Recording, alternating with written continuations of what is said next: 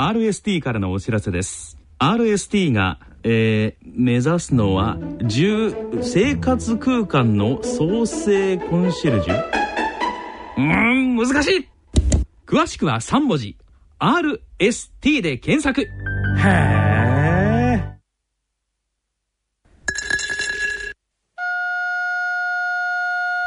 今月からスタートとなりました静岡まちかど電気屋さんのコーナー、今回は5回目となります。聞き手は私、静岡在住の田中昭義です。では、今回は石井さん個人に焦点を当ててお話を伺ってまいりたいと思います。そもそも、滋賀県の大津ご出身の、石井さんがこの静岡に29歳で昭和47年に来られてからですね、私がいいなと思っていたのが、ところどころ関西弁ではあるんですけれども、はい、静岡の言葉のイントネーションっていうのが随分随所に感じられて、そうですか。なんか40年の中で静岡人としての、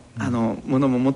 て、地域に根ざしていらっしゃるのかなとも思ったんですけれども、はいはい、そもそも最初の頃はもう関西弁バリバリでお仕事されてたんですか？はい、そうです、はい、関西弁っていうのはなんかこっちでは極端な話で、はい、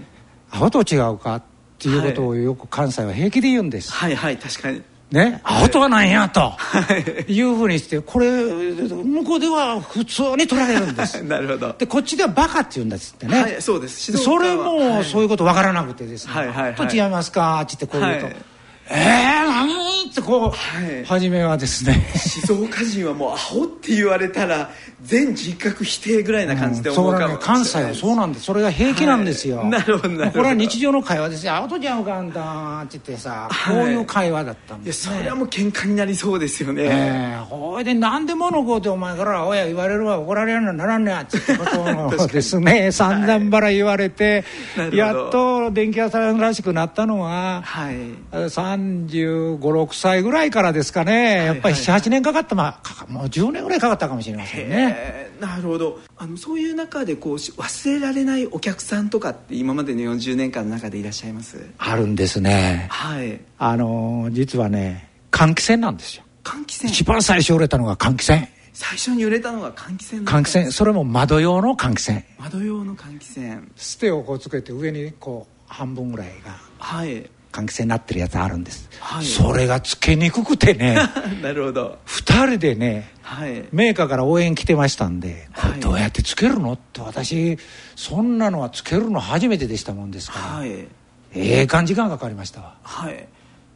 それでつけ終わったんだけど、あれで大丈夫なんやろかと、はいいうふうに思ったのが記憶にまだ未だに残ってます。そのお客様もまだ近くにいらっしゃいます。そうです。最初のお客さんを今もう40年経ってもまだやっぱり大切にされて顧客でいてくださるっていう。そうですそうです。そこがじゃあもう商店街も本当に石井さんのお店とともにまた活性化していってっていう歴史でもあったんですね。そうですね。当時は電気屋さんなんてあんなところになかったですから、私の地域のところにはなかったです、はい、なるほど。電気屋さんだけじゃなくて他もなかったです。金物屋さんがあっただけですから。そうですか、もうじゃあ本当に商店街も一緒になってみんなで作っていったっていう。そうですね。石井さんでいらっしゃるんですね。だから町全体が支援してくれたって言ったら変な言い方かもしれませんが、はい、なるほど、うん、ちょっと荒いね親父ってなもんですよね、はい、なるほど、うん、今もう田んぼだったところから、うんねもう開拓されていきつつという、はい、そして今は、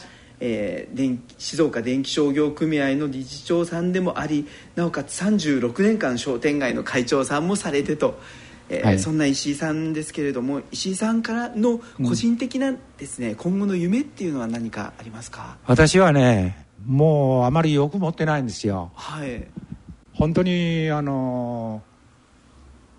年金ももらってました。正直ね75歳になると定年制を引いてます。75歳で、はい、私あと3年とちょっとなんです、はい、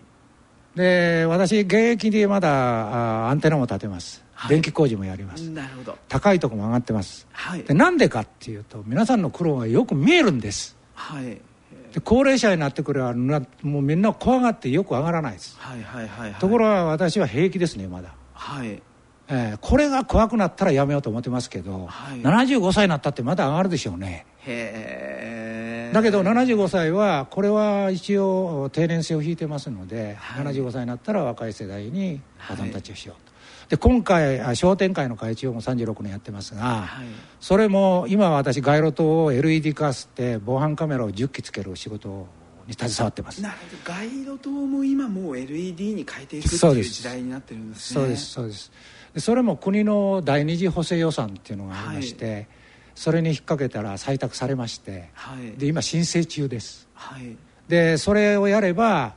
もう若い世代の人は街路灯でお金を使うことはないし、はい、あとは維持管理だけだと。なるほどなるほど。ということになれば、はい、もう私の仕事は終わりだろうというふうに思ってます、はい、だからそれをやり遂げたら、はい、次の副会長にバトンタッチをしよう。副会長ももう今63歳になるんですかね、はい、あまだでも10歳近く下の方、はい、次の世代の方々に、まあ、そういう感じですね。はい、わかりました。最後に地域のこう商店街とかの子どもたち、はい、こんな風に育ってほしいとかっていう石井さんなりの思いってありますね。私ね、その街路灯にちなんで言うんでないですけど、学校がそこ文教地区って言うんですよ、はい、で私とこを中心に800メーター以内にですね11あるんです、はい、大学まで含めて、はい、でそういうところだもんですから文教地区ですよね、はい、で私推薦しようが欲しくて、はい、採択してもらうのにね街路灯の、はい、学校行きました、はい、3つばかり行きました、はい、で公安委員会も行きました、はい、それから、ま、もちろん町内会長の自治体の会の方の推薦状ももらいに行きました、はい、その時に教頭さんがおっしゃったの、これは会長さんすごいですねと、はい、これはすぐに教材に使いますと、はい、で防犯カメラをつけたというのは、はい、今までもうこれだけ街路灯が並んでいて、はい、でグリーンベルトっていうのはちょうど1メーターぐらいなんですね、はい、でそこで柵がなくて学童でもあると、でことがあってからでは遅いと、はい、なんとかこれも採択してもらおうということで一緒に申請してます、はい、ですから地域の学校を基準にですね、はい、子どもたちには健やかにね、はい、育ってほしいと、はい、私も孫2人います、男の子、はい、今1年生に通ってます、はい、でうちの娘の家がうちからそれこそ2分ぐらいであるのにうちの方へ帰ってきますそのグリーンベルトを歩いて帰ってきます、であれを見てるとですね、はい、可愛いんですけれども反面車も激しいですから、はいはい、この間歩行者の調査もやりました、はい、そうすると自動車は別にしましてね、1日に大体510人ほどの人の行き交いがあるんですね、はい、それだけ商店街には人が流れてるんですね。なるほどなるほど。でよその地域を見るとその郊外地域で、それだけ流れてるところっていうのはそうはないと、はい、大体200人止まりだと、はい、大体朝の7時から8時までで調べたんですけれども、はい、実際にそんなに来てるのかなと思いました、はい、なるほど。まあ、だから元気ある商店会にもなってほしいし、はい、いいですね。それから子どもたちにはまあ楽しくね、はい、通学していただけるような、はい、文教地域にしたいと、はい、いいですね。まあ、このように思ってます、はい、地域の町の電気屋さんが子どもたちの通学路の電球一つ一つにも思いを込めながらやってらっしゃるっていうのをなんか石井さんのお話から改めて感じさせていただきました、今月は静岡電気商業組合理事長石井勝次さんにお話を伺いました。富士山の見える静岡の地で、電気店を営んでいる石井さんに、お話を伺いました。ありがとうございました。ありがとうございました。静岡町角電気屋さんのコーナーでした。聞き手は、私静岡在住の田中明義でした。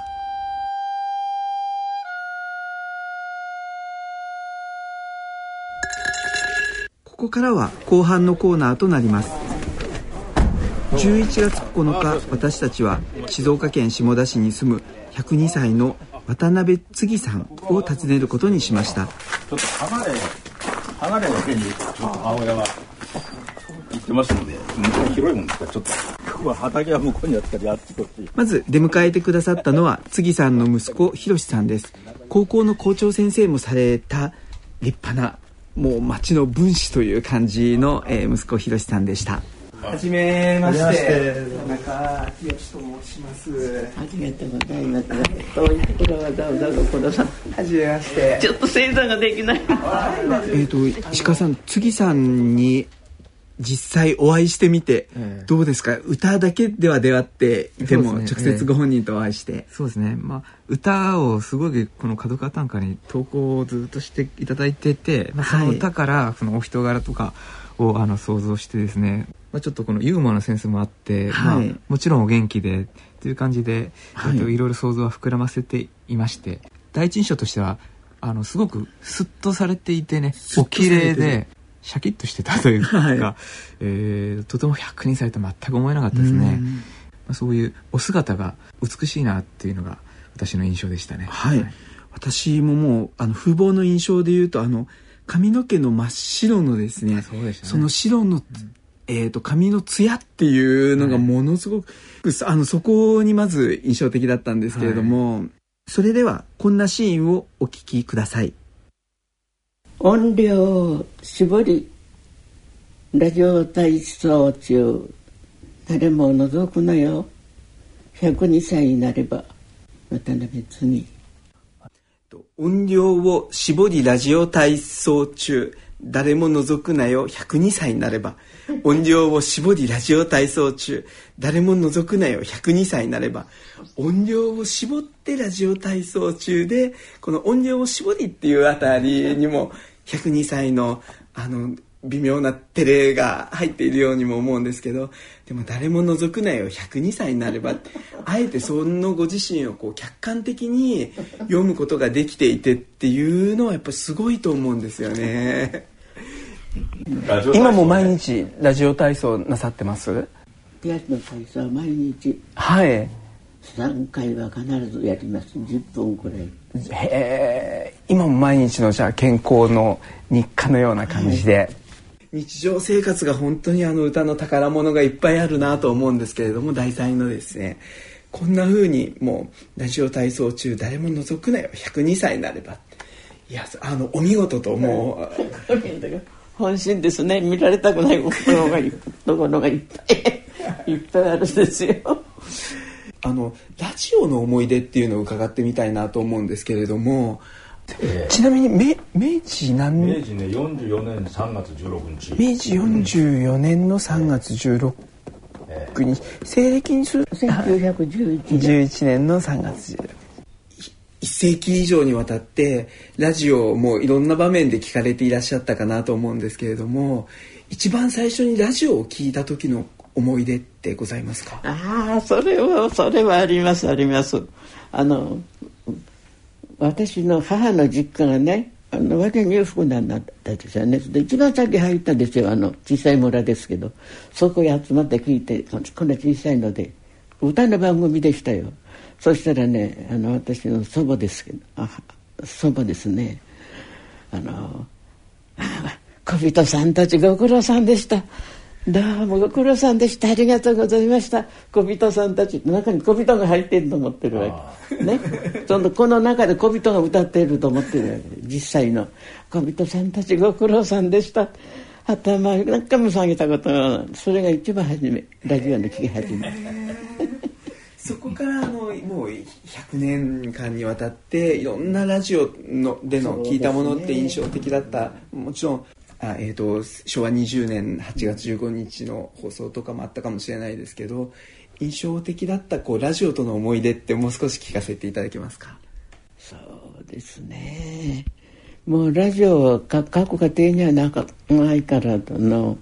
介所とかそういうところみんなに聞きに行ったんですよね。君なんだね、あれはね、みんなね、お風呂が空になるほどそうですね、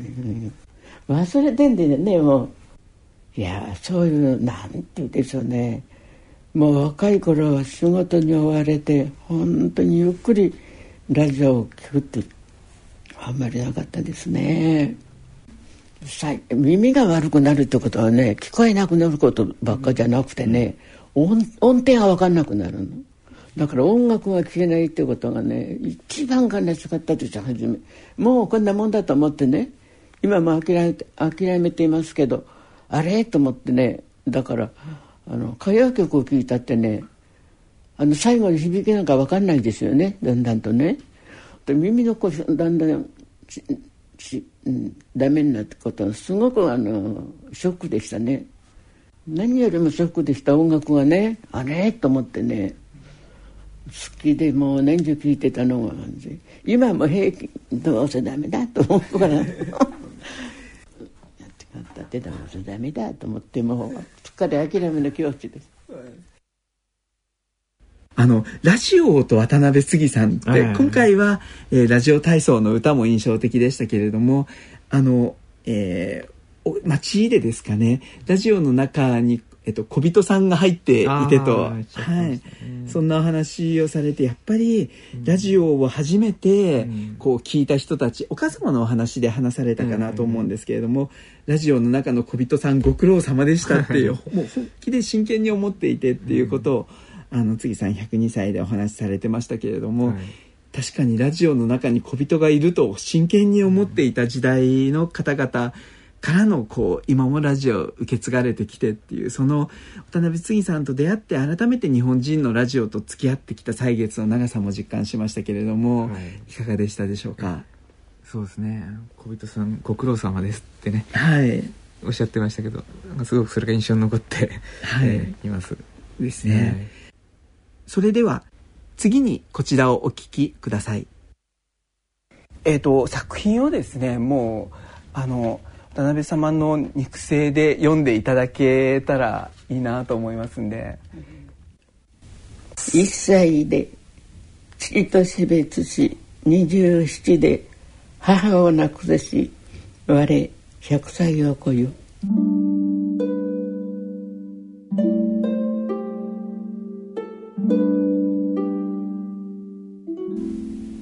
追い風よ心して吹け、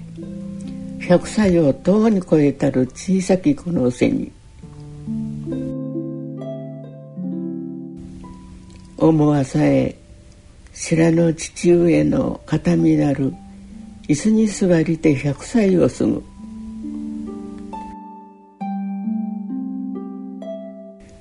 県内の100歳以上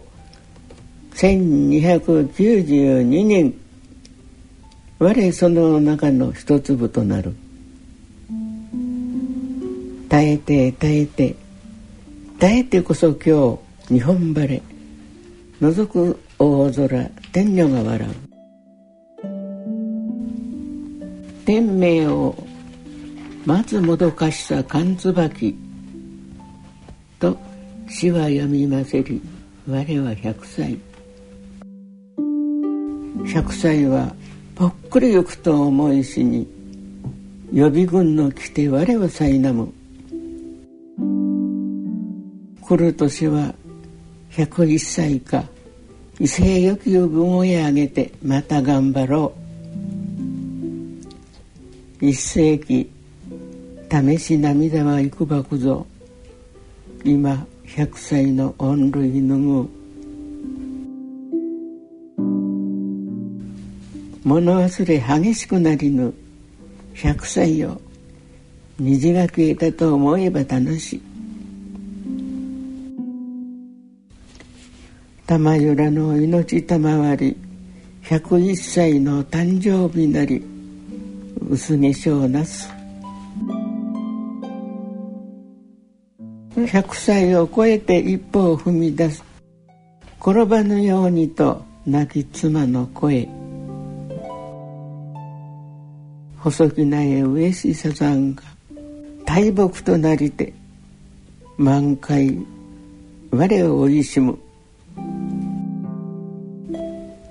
もう一度電車に乗ってみたいな、101歳は夢でつぶやく。意気揚々と100歳までが登ったが、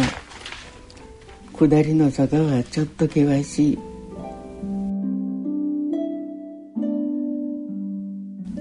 世の中に世のなき身の101歳、歌にすがりてひと日が終わる。大空が高くなったよ。100歳を一つ超えたら背が曲がったから。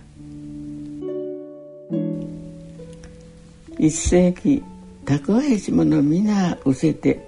赤子のごとし101歳は、反省と感謝をというのを名として101歳を数えいる我。お迎えがいつ来てもいいと言いながら薬湯を飲む101歳は、一世紀蓄えし者皆失せて赤子のごとし101歳は、あれもダメこれもダメなり101歳、わずかに残る歌を詠む欲。夢に立つ妻は壮年この世で、あれからよととせ我は101歳。幼しと己の歌を嘆きつつまた詠み続く101歳を、唯一の家事の手伝い、洗濯物を畳むことのみ101歳というは。心身は衰えよくも我にまだ歌作りする魅力が残る。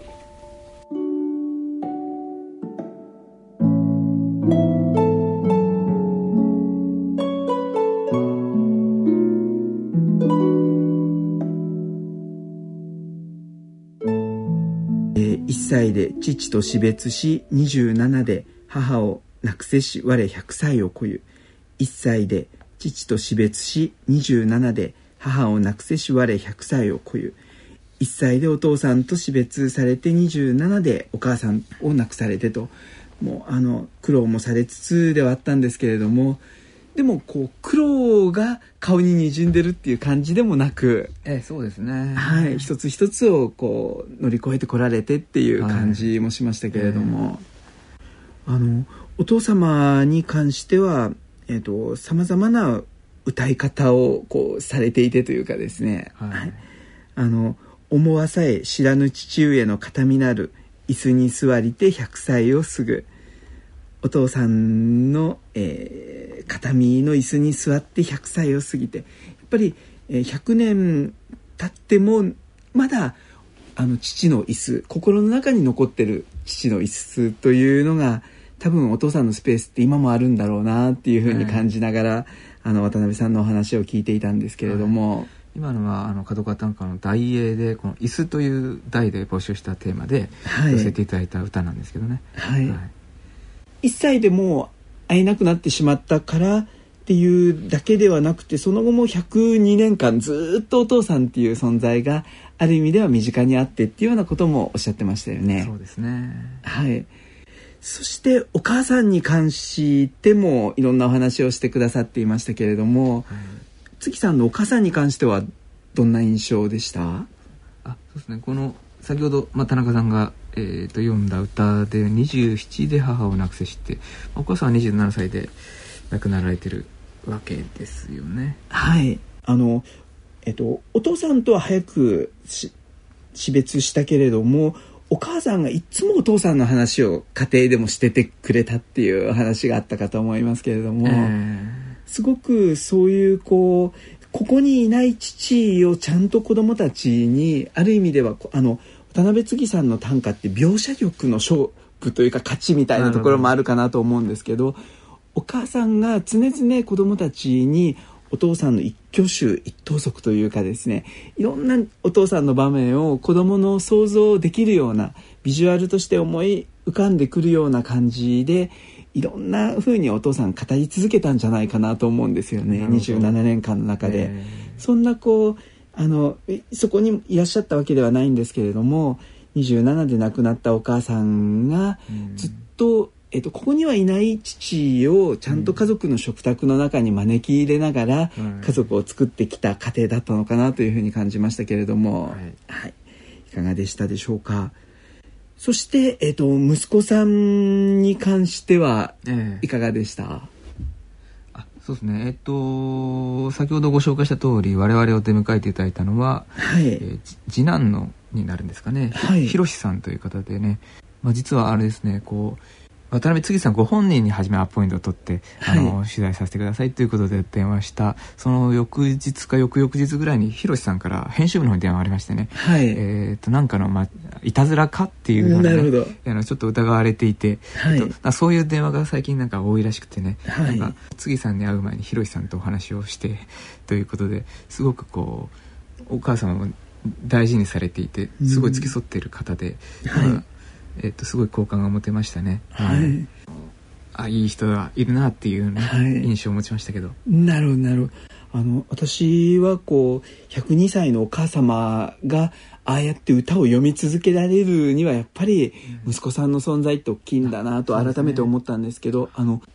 なんかお母さんのやりたいことを自由にさせてあげられているのは102歳の渡辺次さんがもう毎月作品を何十種も読み続けられているにはやっぱり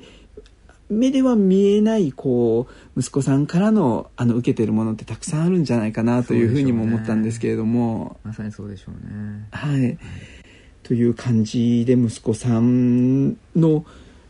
状況と、あと、102歳の渡辺次さんが本当に嬉しそうな顔をされていたのはお孫さんのお話をしていたり、お孫さんのことを読んだ歌をこうご自身に投げかけるとすぐもうにっこり満面の笑みになって、そうそう孫が医者になってっていうような感じとかですね、孫に健康診断ですかね、なんか診断してもらってみたいな、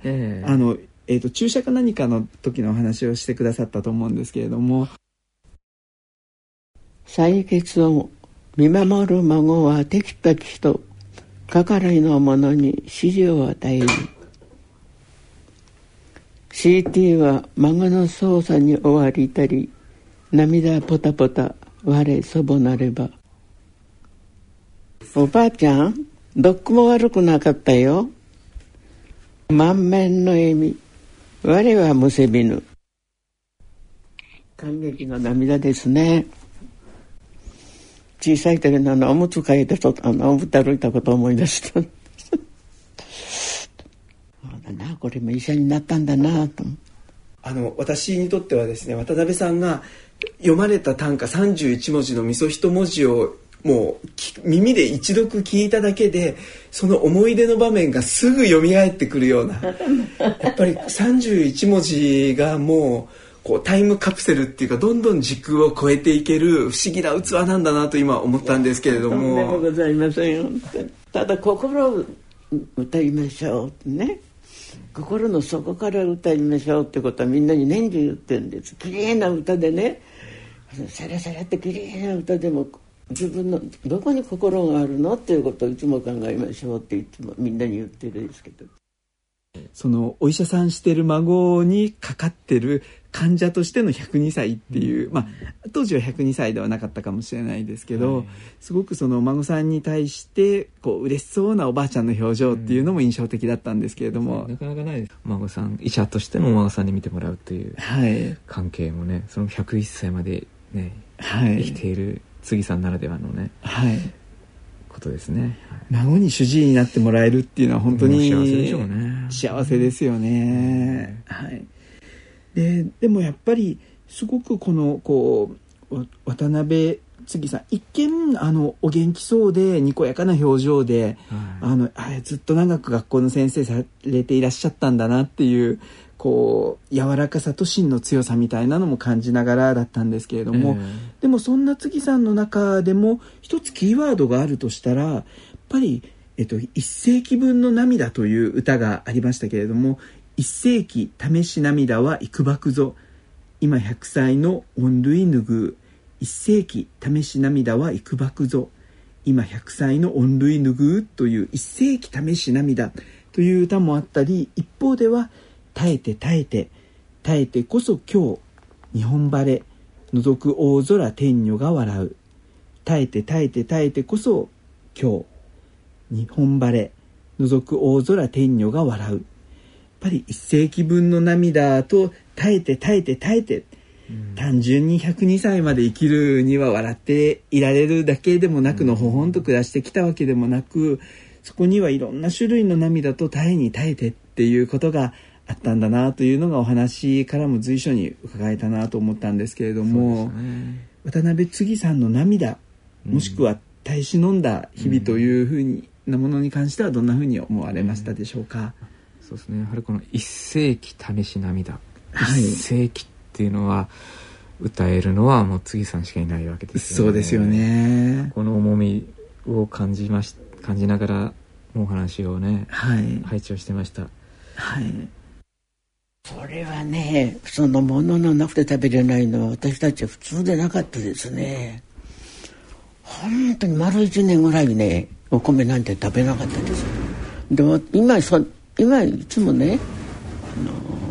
いい加減のことで人間は耐えられるなと思うんですよね。あの時のことを思えば。それであの子だけがね、どうしても豆かすとかで固めたこのせんべいの食べないんですよね。それは嫌、僕は嫌って言って、ね、あの子のために小さい畑を借りてさつまを作ってね、この芋にはならないつるを食べさせていたんですよ。本当にね、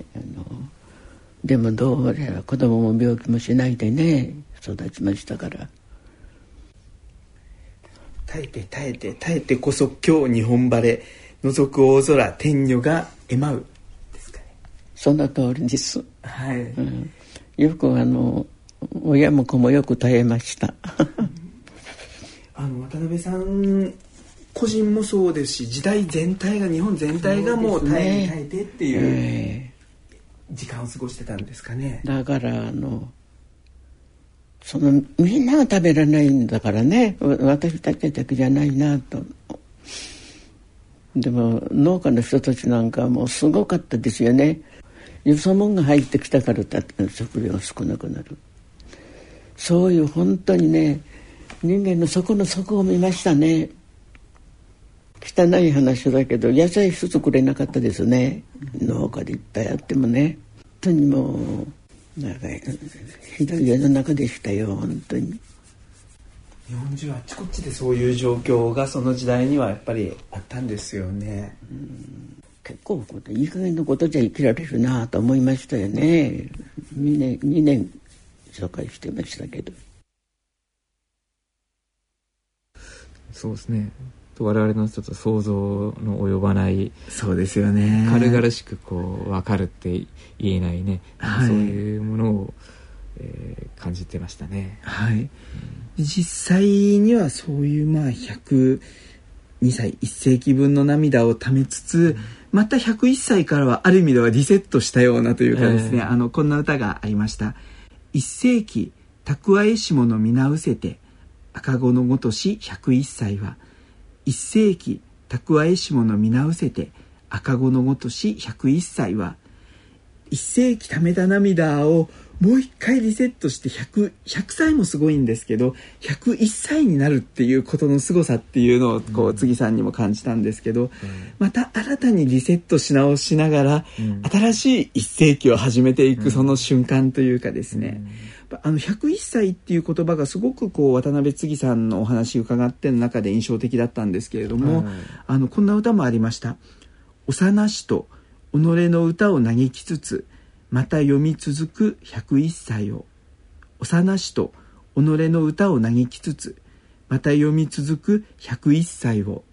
すごく大きな100歳のもう、階段を上り終えた後に、もう一回新たな101歳っていう場所がやってきてと、その一世紀を終えた後の新しいリスタートっていう姿の歌が印象的だったんですけれども、100歳でゴールではなく、また新しい場面に入ろうとしてと、そこを、渡辺継さん自身の言葉で言うと、欲という言葉でも、表されていたと思いましたけれども、あれもダメこれもダメなり101歳わずかに残る歌を詠む欲、あれもダメこれもダメなり101歳わずかに残る歌を詠む欲ということで、歌を読むっていうことが102歳の日々をいかに支えているのかっていうのも改めて実感しましたけれども、そうですね、まあ、101歳ともなると、まあ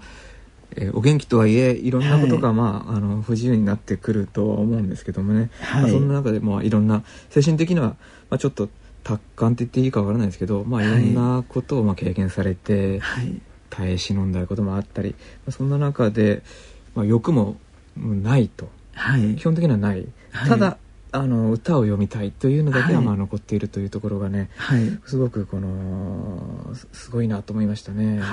私自身この、まあ、欲というか向上心と言ってもいいかもしれないんですけれども、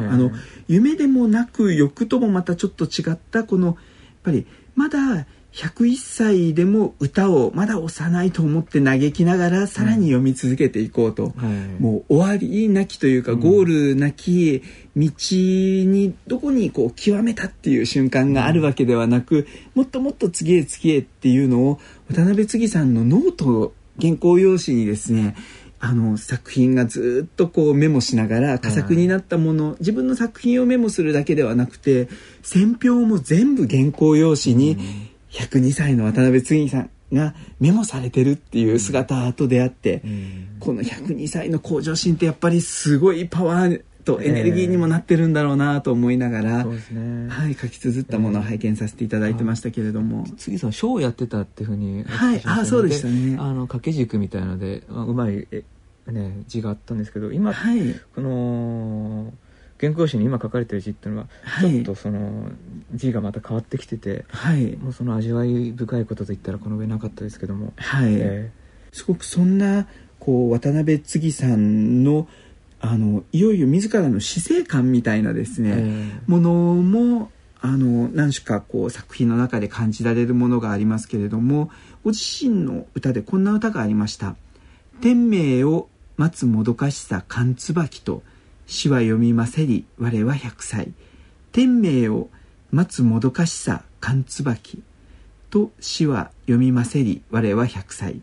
天命を待つもどかしさ、天の命天寿天命をこんな風にその待つもどかしさ寒椿に感じながらと死は読んだと、今100歳で改めてその思いがあるということで、この天命を待つもどかしさ寒椿っていう死の句を用いながら歌を作られていますけれども、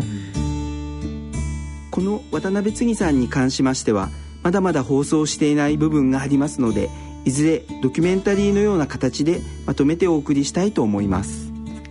お楽しみください。